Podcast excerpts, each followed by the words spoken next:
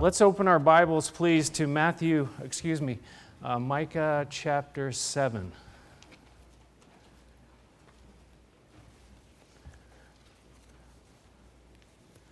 Micah chapter 7.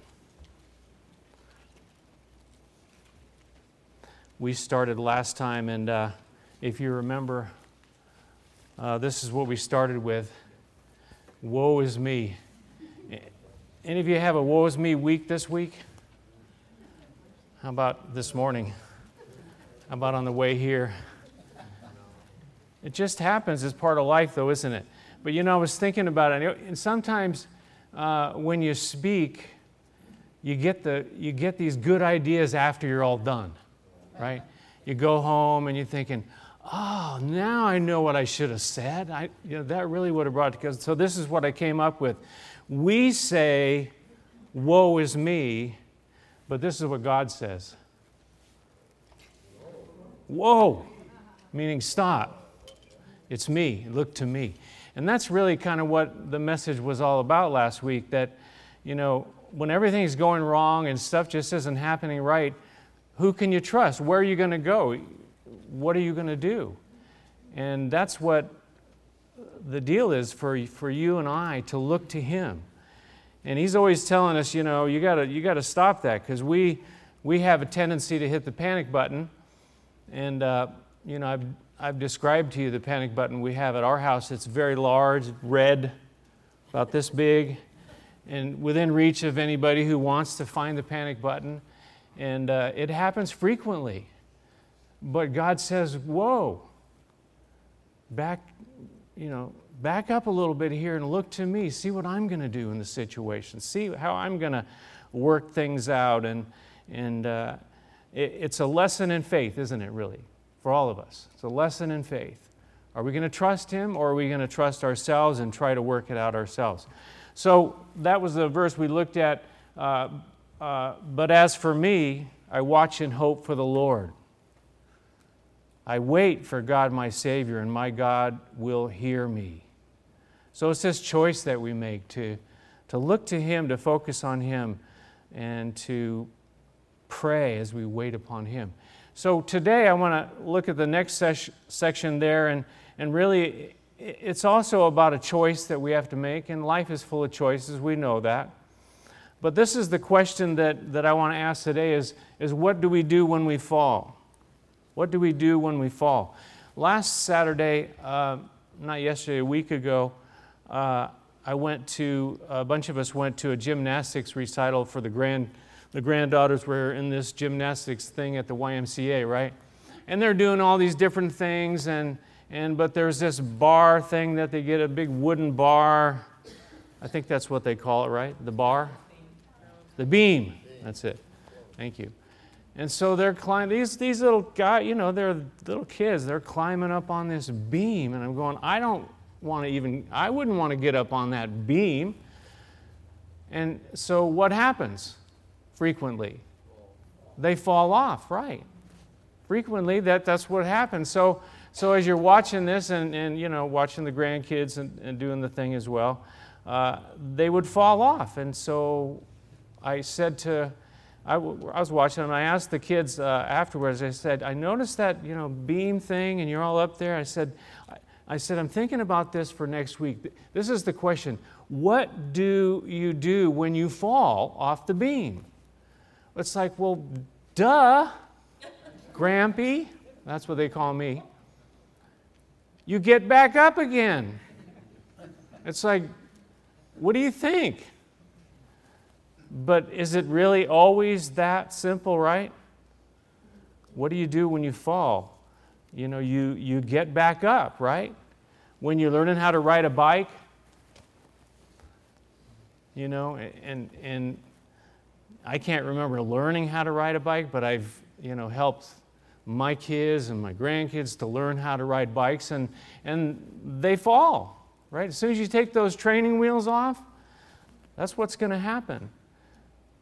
But you know it's so true in all kinds of different sports and all kinds of different things. We fall down, but isn't isn't it also true in life?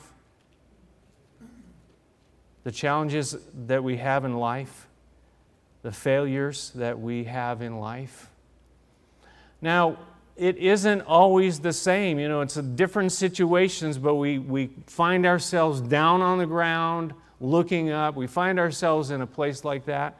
It, it happens lots of different ways, though, doesn't it? It's not just one avenue to get there. Sometimes we're knocked down by enemies. We're hit by the enemy, and we're hit so hard we we're you know, pushed to the ground.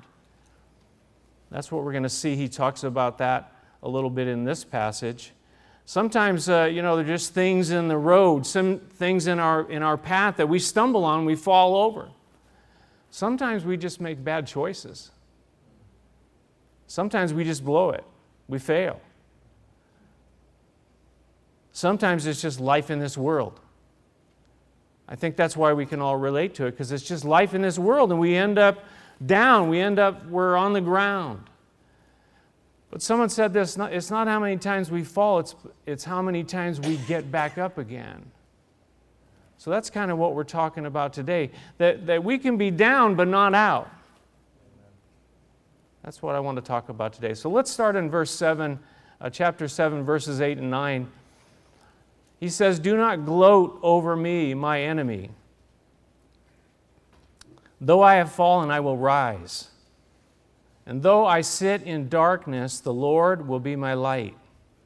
Because I have sinned against him, I will bear the Lord's wrath until he pleads my case and establishes my right. He will bring me out into the light, and I will see his righteousness.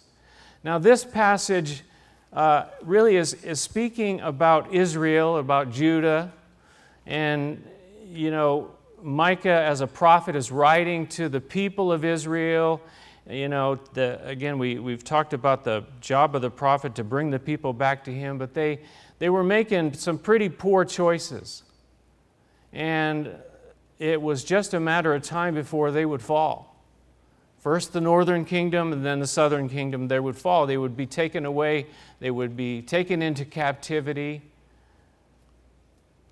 But still, Despite that, God had a plan. Now, was it their own fault? Yes, it was absolutely their own fault that they ended up in those places. When you read about the history of the nation of Israel, it was their own fault. They ended up there because of choices they made, because of turning away from the Lord, because of worshiping false idols. That's true. But God still had a plan. God still had a purpose. And you see, God, that's, God is called the Redeemer. God can redeem. And that's what God has done. And that's what God is doing. And I think that we can apply what is being spoken about here in these verses to ourselves as well. They're true of us as well. He starts off by saying, Do not gloat over me, my enemy. And, and you know that uh, enemies, they love to gloat. That's kind of a weird word, though, isn't it? Gloat.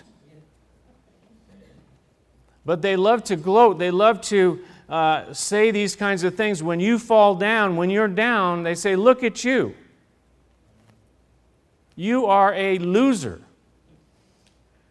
You see, you, you, I knew you were no good. Now you should know you're no good either. Look at you. That's where you belong. That's who you are. But that's not God saying that to us. Very different thing. But, but it's, a, it's a common thing in Psalms. Uh, the Psalms, it's, it's written a number of times. Psalm 13, uh, David says, he's, he says, My enemy will say, and David's saying, God, you got to come and help me right now. I'm, I'm in a desperate place. He says, Because my enemy will say, I have overcome him, and my foes will rejoice when I fall. The enemies are, you know, they're saying all kinds of stuff. They're happy as anything when you and I fall. But that's not the end of the road. That's not the end of the story. Psalm 22, a very interesting passage, and Psalm 22 is actually uh, also called the Psalm of the Cross because it's prophetic about the cross, and, and many of the things in there are about, are about the cross. But verse 17 says, I count all my bones, and people stare and gloat over me. People stare and gloat over me. Who is he speaking about there? speaking about Jesus on the cross, and they were mocking, they were laughing, they were gloating over him, and the enemy thought, you know, I've got him now.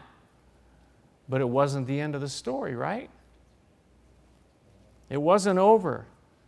Because that's what it says there in the very next phrase. He says, Though I have fallen, I will rise. Though I have fallen, I will rise. I think we've got to go ahead here. In other words, I'm going to get up. I'm going to get up.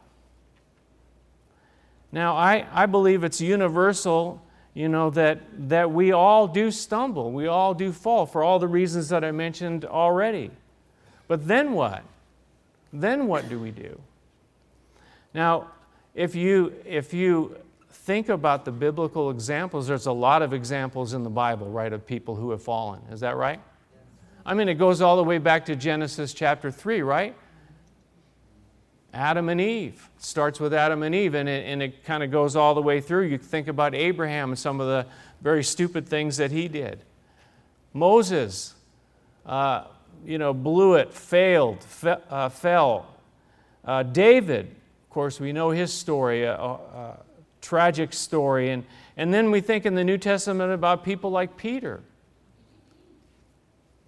In a strange sort of way, well, maybe it's not so strange, we get encouraged by reading the, about these people in the Bible who blew it, right? Why? Because we can relate to that. Like, oh, well, you know, if Peter, you know, denied you, if Peter had problems, uh, you know, I can kind of relate to that. But, but we can't just stop there. You see, uh, I like this verse, and Alex quotes this verse. Uh, I've heard him quote it quite a few times. Uh, wherever Alex is, I don't see him. But this verse in Proverbs, though a righteous man falls seven times, he rises again. Though a righteous man falls seven times, he rises again. What is he, what is he trying to say to us there? You got to get back up. Oh, no, I've fallen too many times.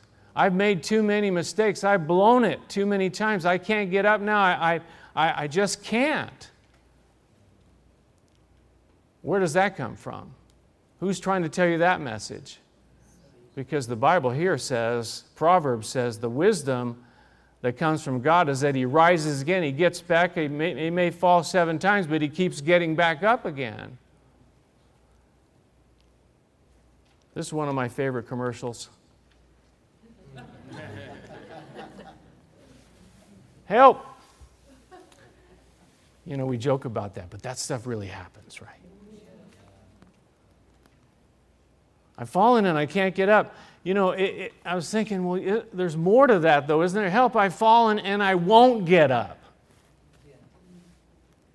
I'm too proud to ask for help. I'm too proud to pray and ask for forgiveness. I'm too proud to do anything. So I'm just going to wallow in this and stay down here. But I think the really the answer really should be help I've fallen and I must get up. I must get up. Help. First of all, we, we go to God, we say, God, you got to help me. I've fallen and I must get up because I know you want me to get up. You don't want me to stay there. And that's kind of what we see. Look in the, in the verse there, he says, Though I've fallen, I will rise, I'll get up. He says, Though I sit in darkness, the Lord will be my light. The Lord will be my light. You know, it's a very dark place when you fall, isn't it? It's lonesome, it's, it's horrible, it's dark. When bad things happen and terrible stuff is going on, it's, it's a very dark place. But he says, The Lord will be my light. The Lord is our light. He's the light in that dark place. So, okay, God wants us to get up. He, a righteous man falls seven times, he rises again. Well, how do we get up? That's the question, right? We, we have to know how to get up. How do I do it? We have to, we have to know that it's not just something we do ourselves. That's what we call humanism. I'm going to pull myself up. I'm going to get myself no, up. He says here, and, and he says, The Lord's going to be my light. But, but God is going to help us. God is going to get us up. God is going to give us the strength to get up. Look at verse 9 again. We'll read that again. He says, Because I have sinned against him, I will bear the Lord's wrath until he pleads my case and establishes my right. He will bring me out into the light, and I will see his righteousness. You see, that's how we're going to get up. Now, again, there's lots of different ways that, that we fall and we fail. He speaks here, and, and, and he's speaking again for the nation of Israel, and many times it's our own sin, and our, and our sin uh, you know, is first and foremost against God. It may be secondarily against somebody else, but first and foremost, it's against God because God is, is perfect and God is holy. He's perfect in character. His, his law is perfect. And, and we know, and as, as the writer here says, that there are consequences to our sin. He says, I'm going to bear the Lord's wrath. And there are consequences because God is a holy God, and we will reap what we sow. Lamentations says this Why should any living man complain when punished for his sins? But he doesn't stop there. It's not just you're going to get punished and that's it.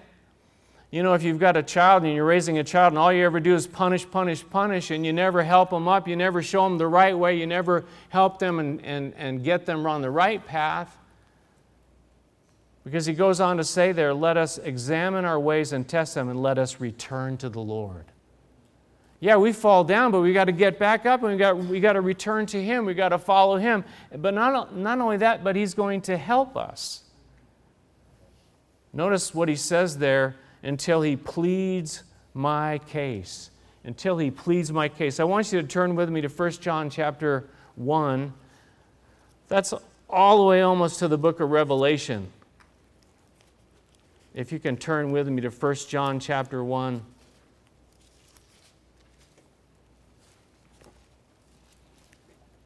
Until he pleads my case, he said. 1 John chapter 1, let's look at verses 8 through 10 first. He says there, if we claim to be without sin, we deceive ourselves, and the truth is not in us. If we confess our sins, he is faithful and just and will forgive us our sins and purify us from all unrighteousness. If we claim we have not sinned, we make him out to be a liar, and his word has no place in our lives. First of all, we're all sinners. He says if you, if you think you never do, you never have, you never will, oh, oh, you've already missed the mark right there already. But this is probably one of the most uh, well known verses, 1 John 1 9. If we confess our sins, He's faithful and just and will, can, uh, will forgive us uh, our sins and purify us from all unrighteousness because we all blow it. We all make mistakes. We all fall. But, but the way is open for us to come back. The way is open for us to come back. The way is there for us if we, if we will humble ourselves and confess our sins, saying, I blew it. I blew it. Why do we not want to say that? What do you think? Pride. You know, when you, in relationships with people, when we make mistakes, the first and best thing we can do if we've blown is to say, Listen, I blew it. I'm sorry. I said something to my wife yesterday, and uh, it didn't go over very well. And I realized very quickly that I had blown it. You know, and I could have said, Well, that's your problem, babe. But you know what I found after 39 years of being married? The best thing to do is that, you know, if you blow it, just get it out and get right quickly. That's why the Bible says, don't let the sun go down on your wrath. You know, get it done quickly. So I said, you know what? I'm really sorry. I, that was very rude what I just said to you. And, you know, about 10 minutes later, she forgave me. no, it was probably quicker. It's probably more like nine. He says, if we confess our sins, He's faithful. He's faithful and He just. He will forgive us and purify us from all unrighteousness. If you fall, what do you got to do? You got to go before God. First and foremost, we got to deal with Him. Like he said in, in Micah there, you know, our, our sin is first and foremost with Him. David figured that out in Psalm 51. You know, he said, My sin is against you and you only. Well, it hurt a bunch of other people, but primarily it's between us and God. Look at chapter 2, 1 John, verses 1 and 2. He says, My dear children, I write this to you so that you will not sin. The first thing he says and I, it's not like uh, I'm writing this to you so that you can just go out and do anything you want to do, knowing that you can come and confess it and get forgiven. Right? Now, Paul talks about that in Romans. He, he says it too. Should we just go out and sin so that grace would abound? Because grace says, I'm going to for- forgive you. Grace says, you know, you don't deserve it, but I'm going to give you uh, forgiveness. And that's what he says here. If you come and confess, you will be forgiven. God is faithful. He will forgive, He will cleanse. But the point of it isn't so that we can just say, well, I'm just going to sin and get forgiven later. He says, he says, It's better, I write this to you so that you will not sin. So that you will not sin. You know, I've, I've, I've learned this by, uh, by experience. It's better n- to not sin than to sin and be forgiven. Way better. Why? Because there, as I said earlier, there's consequences. You know? There's consequences when we blow it. There's consequences. There's fruit that comes out of. There's bad fruit that comes up. It, what we sow, we will reap. There's no stopping that.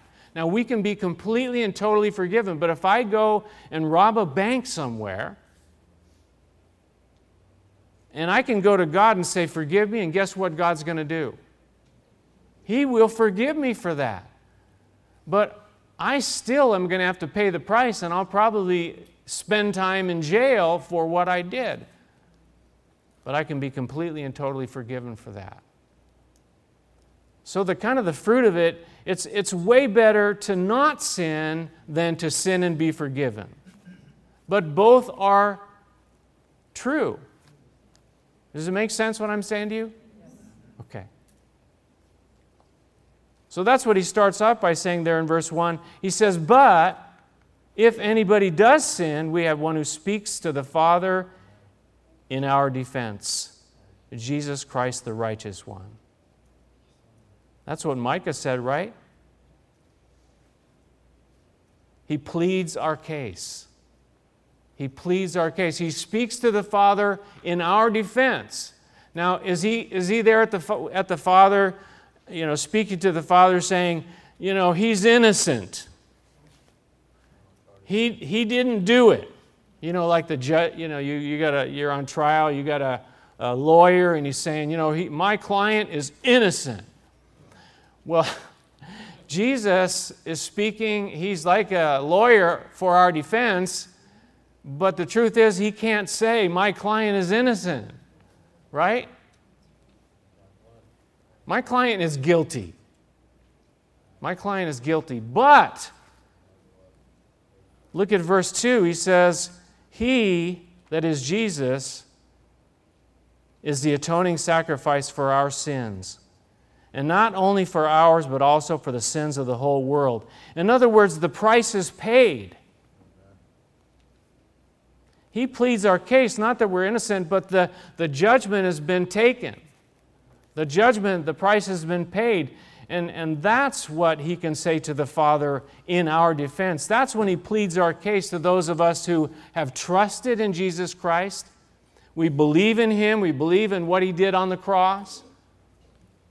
If you, have, if you are not a believer, if you have not accepted Jesus Christ as your Lord and as your Savior, it's a different story, right? You can't, you don't have that same lawyer speaking on your de- defense.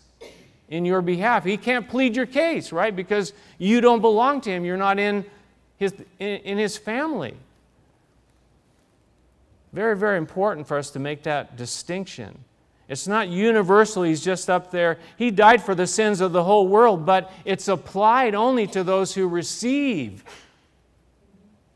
the forgiveness that he came to give, that he provided for us. He pleads our case. I want you to know where these verses are. So, so not if, but when you find yourself in a desperate and terrible a situation, if you fall and you can, you can find these verses and you can read them and say, Lord, this is what your word says. I feel horrible. It's not based on how I feel, but it's based on what he says. That if I confess, that Jesus, you'll speak to me. Why? Because you are the atoning sacrifice for my sins. You've paid the price, the atoning sacrifice for my sin. You paid the price for my sin. Truthfully, that's the only way we're going to get up. That's the only way is through the cross.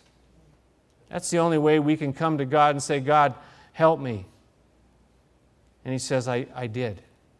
I sent Jesus and He died for you so that you can get back up again.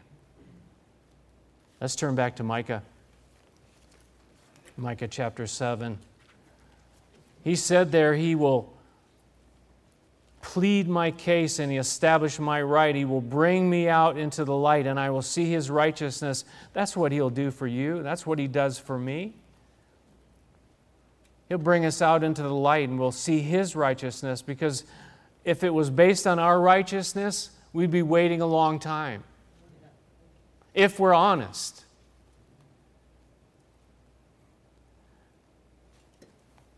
Couple more of the Psalms. I don't know why the Psalms are so kind of full of some of these passages, but in Psalm 145, he says, The Lord upholds all those who fall and lifts up all who are bowed down.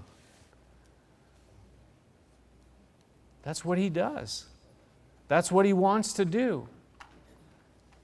Psalm 37 24, though he fall, he shall not be utterly cast down for the Lord upholdeth him with his hand. Down but not out. That's what I'm saying. That's what I'm thinking for you and for me to be down. It's part of life. It's what happens. We don't make excuses for it. Well, it's just part of who I am, so I'm just going to go do it anyways. No. But when we find ourselves in that position, to look to Him, to pray, to ask Him, Lord, you want me to get back up. That sin, that fault, that failure has been paid for on the cross by Jesus. Verse 10 there in Micah 7, he says, Then my enemy will see it and will be covered with shame. She who, she who said to me, Where is the Lord your God? And my eyes will see her downfall. And even now she will be trampled underfoot like mire in the streets. In other words, God is going to deal with the enemies. Our enemies will get theirs, right? Verse 11, he says, The day for building your walls will come, the day for extending your boundaries. And in that day, people will come to you from Assyria and the cities of Egypt, even from, from Egypt to the Euphrates, and from sea to sea and from mountain to mountain. The earth will become desolate because of its inhabitants as as the result of their deeds. But God has a plan. He says, The day for building your walls will come. Uh, again, the nation of Israel was going to be wiped out, taken away into captivity, but did they come back? Yes. God says, I have a future and, and I have a hope for you despite your failures, despite you falling. And I believe the same is true for you and me that God has a plan. Despite our failures, he has a plan, He has a purpose, and a hope for you. The enemy says it's too late. You're too far gone. You're never going to make it. God says, You're going to make it. I have a plan. I have a purpose for you. What do we, what do, we do when we fall? What, we have to get back up, right? With God's help. That's what we need to do. I read this Jewish proverb He said, Dear God, help me get up. I can fall down by myself. That's good. Dear God, help me get up. I can fall down by myself, for those you who didn't get it the first time. You know, that's what we need. That's what we need. I was thinking about this too in a couple other verses that I read. You know, God, God helps us up, but you know, sometimes He, use peop- he uses people, right? In Ecclesiastes chapter 4, it says, If one falls down, his friend can help him up, but pity the man who falls and has no one to help him up. Something about friendship, something about fellowship, that we, that we need to help each other get back up. If you see your brother or sister falling, you don't just walk away, you don't just uh, you know, write them off. You say, I, got, I, I, I, I want to help you, I want to encourage you. Yeah, maybe you have blown it, but you know what? You got to get back up. You Got to get back on the track. You got to get back in the race. Paul says in Galatians 6, he says, If someone is caught in a sin, you who are spiritual should restore him gently. That's what we're called to do. But watch yourself, or you also may be tempted. You also can fall too. We don't have time to read it all, but I, I was I found in uh, 1 Kings chapter 19, you know the story about Elijah. And, uh, you know, he had this incredible victory, but then he got threatened uh, by the king's wife. And what did he do? He ran. And he was completely despondent. He was depressed. He was out in the wilderness. And, you know, thinking it, it's all over. And he, and he basically was, he's saying, Lord, just take me home because I don't want to, I don't want to do it anymore. I can't do it anymore. And what did God say to him? Okay, Elijah, come on up. No. He said, Elijah, get up and eat. He said, Get up and eat. In fact, he told it to him twice because maybe he didn't get it the first time, I don't know. Get up and eat. Get up and get moving. Your, your time isn't done yet. There would come a time when God would actually take Elijah up, right? He did, but not yet. Not yet. Maybe you think you've fallen too far, you're too far gone, or you you, you get yourself into a place like that at some point. Never too far. Never. Let me read to you from the Gospel of Luke. As Jesus approached the town gate, a dead person was being carried out, the only son of his mother, and she was a widow. And a large crowd from the town was with her. And when the Lord saw her, his heart went out to her, and he said, Don't cry. And then he went up and he, touched, he touched the coffin, and those carrying it stood still. And he said, Young man, I say to you, get up.